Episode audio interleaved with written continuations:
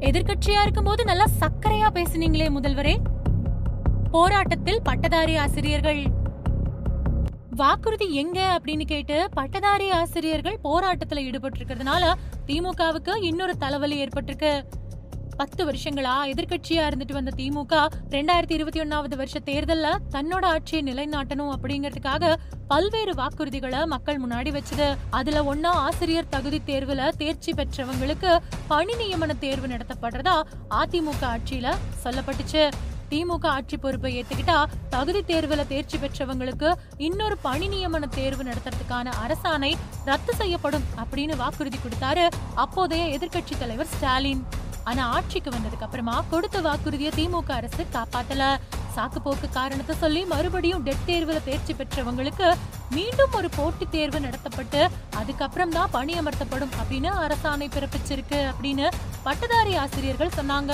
இந்த அரசாணையை ரத்து செய்ய சொல்லி சென்னை டிபிஐ வளாகத்துல ஆசிரியர்கள் சமீபத்துல உண்ணாவிரத போராட்டத்துல ஈடுபட்டாங்க. அதாவது அப்போதைய எதிர்க்கட்சி தலைவரும் இப்போதைய முதல்வருமான மு க ஸ்டாலின் டெட் தேர்வுக்கு அப்புறமா பணி நியமன தேர்வு நடத்தப்படும் அப்படிங்கிற அரசாணைக்கு எதிராக அன்னைக்கு குரல் கொடுத்திருந்தாரு. ஆனா இப்போ நிலைமையே மாறி போச்சு அதனால திமுக தேர்தல் வாக்குறுதிய முதல்வர் நிறைவேற்றணும் அப்படின்னு போராட்டத்துல ஈடுபட்ட ஆசிரியர்கள் கோரிக்கை விடுத்திருக்காங்க. ரெண்டாயிரத்தி பன்னிரெண்டாவது வருஷத்துல இருந்து தமிழ்நாட்டுல ஆசிரியர் தேர்வு வாரியத்தின் கீழ் டெட் தேர்வு நடத்தப்பட்டு வந்துட்டு இருக்கு இந்த தேர்வுல தேர்ச்சி பெறுறதன் மூலமா ஒன்னுல இருந்து எட்டாம் வகுப்பு வரைக்கும் இடைநிலை ஆசிரியர்கள் அப்புறம் பட்டதாரி ஆசிரியர்கள் பணியாற்றலாம் அப்படின்னு சொல்லப்பட்டிருந்தது. அதுக்கப்புறமா ரெண்டாயிரத்தி பதிமூணாவது வருஷம் இந்த டெட் தேர்வில் வெயிட்டேஜ் அப்படின்னு சொல்லப்படக்கூடிய புதிய முறை அறிமுகப்படுத்தப்பட்டுச்சு. இந்த புதிய முறை மூலமா பணி நியமனம் அமர்த்தப்படும் அப்படிங்கிறதுக்கு பல்வேறு தரப்பு கிட்ட இருந்து எதிர்ப்புகளும் போராட்டங்களும் கிளம்புனதுனால டெட் தேர்வில் வெயிட்டேஜ் முறை கைவிடப்பட்டுச்சு. அதுக்கப்புறமா ரெண்டாயிரத்தி பத்தொன்பதாவது வருஷம் நடத்தப்பட்ட டெட் தேர்வுல புதிய முறை கொண்டு வரப்பட்டு அதுபடி ஆசிரியர்கள் தகுதி தேர்வு தேர்ச்சி பெற்றவர்கள் அப்புறம் ஒரு நியமன போட்டித் தேர்வுல சந்திச்சதுக்கு அப்புறம் பணி நியமனம் வழங்கப்படும் அப்படின்னு சொல்லப்பட்டுச்சு.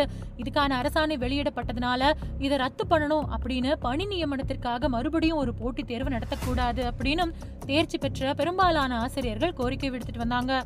இந்த நிலையில எதிர்க்கட்சியா இருந்தப்போ முதல்வர் மு க ஸ்டாலின் கொடுத்த வாக்குறுதியை இப்போ நிறைவேற்றணும் அப்படின்னும் பாதி பேர் ஆசிரியரா பணியமர்த்தப்பட்டு பத்து வருஷங்களுக்கு அப்புறமா எஞ்சியவர்களுக்கு பணி நியமனத்துக்கான இன்னொரு போட்டித் தேர்வு நடத்துறது எந்த தரப்புல நியாயம்? அதனால ரெண்டாயிரத்தி பதிமூணு தகுதி தேர்வுல தேர்ச்சி பெற்ற ஆசிரியர்களுக்கு இந்த அரசாணையிலிருந்து விலக்கு அளிக்கணும் அப்படின்னும் ஆசிய தகுதி தேர்வுல தேர்ச்சி பெற்ற நலசங்கம் சார்பில் சங்கத்தின் மாநில தலைவர் கபிலன் சின்னசாமி தலைமையில இடைநிலை ஆசிரியர்களும் பட்டதாரி ஆசிரியர்களும் உண்ணாவிரத போராட்டத்துல ஈடுபட்டாங்க.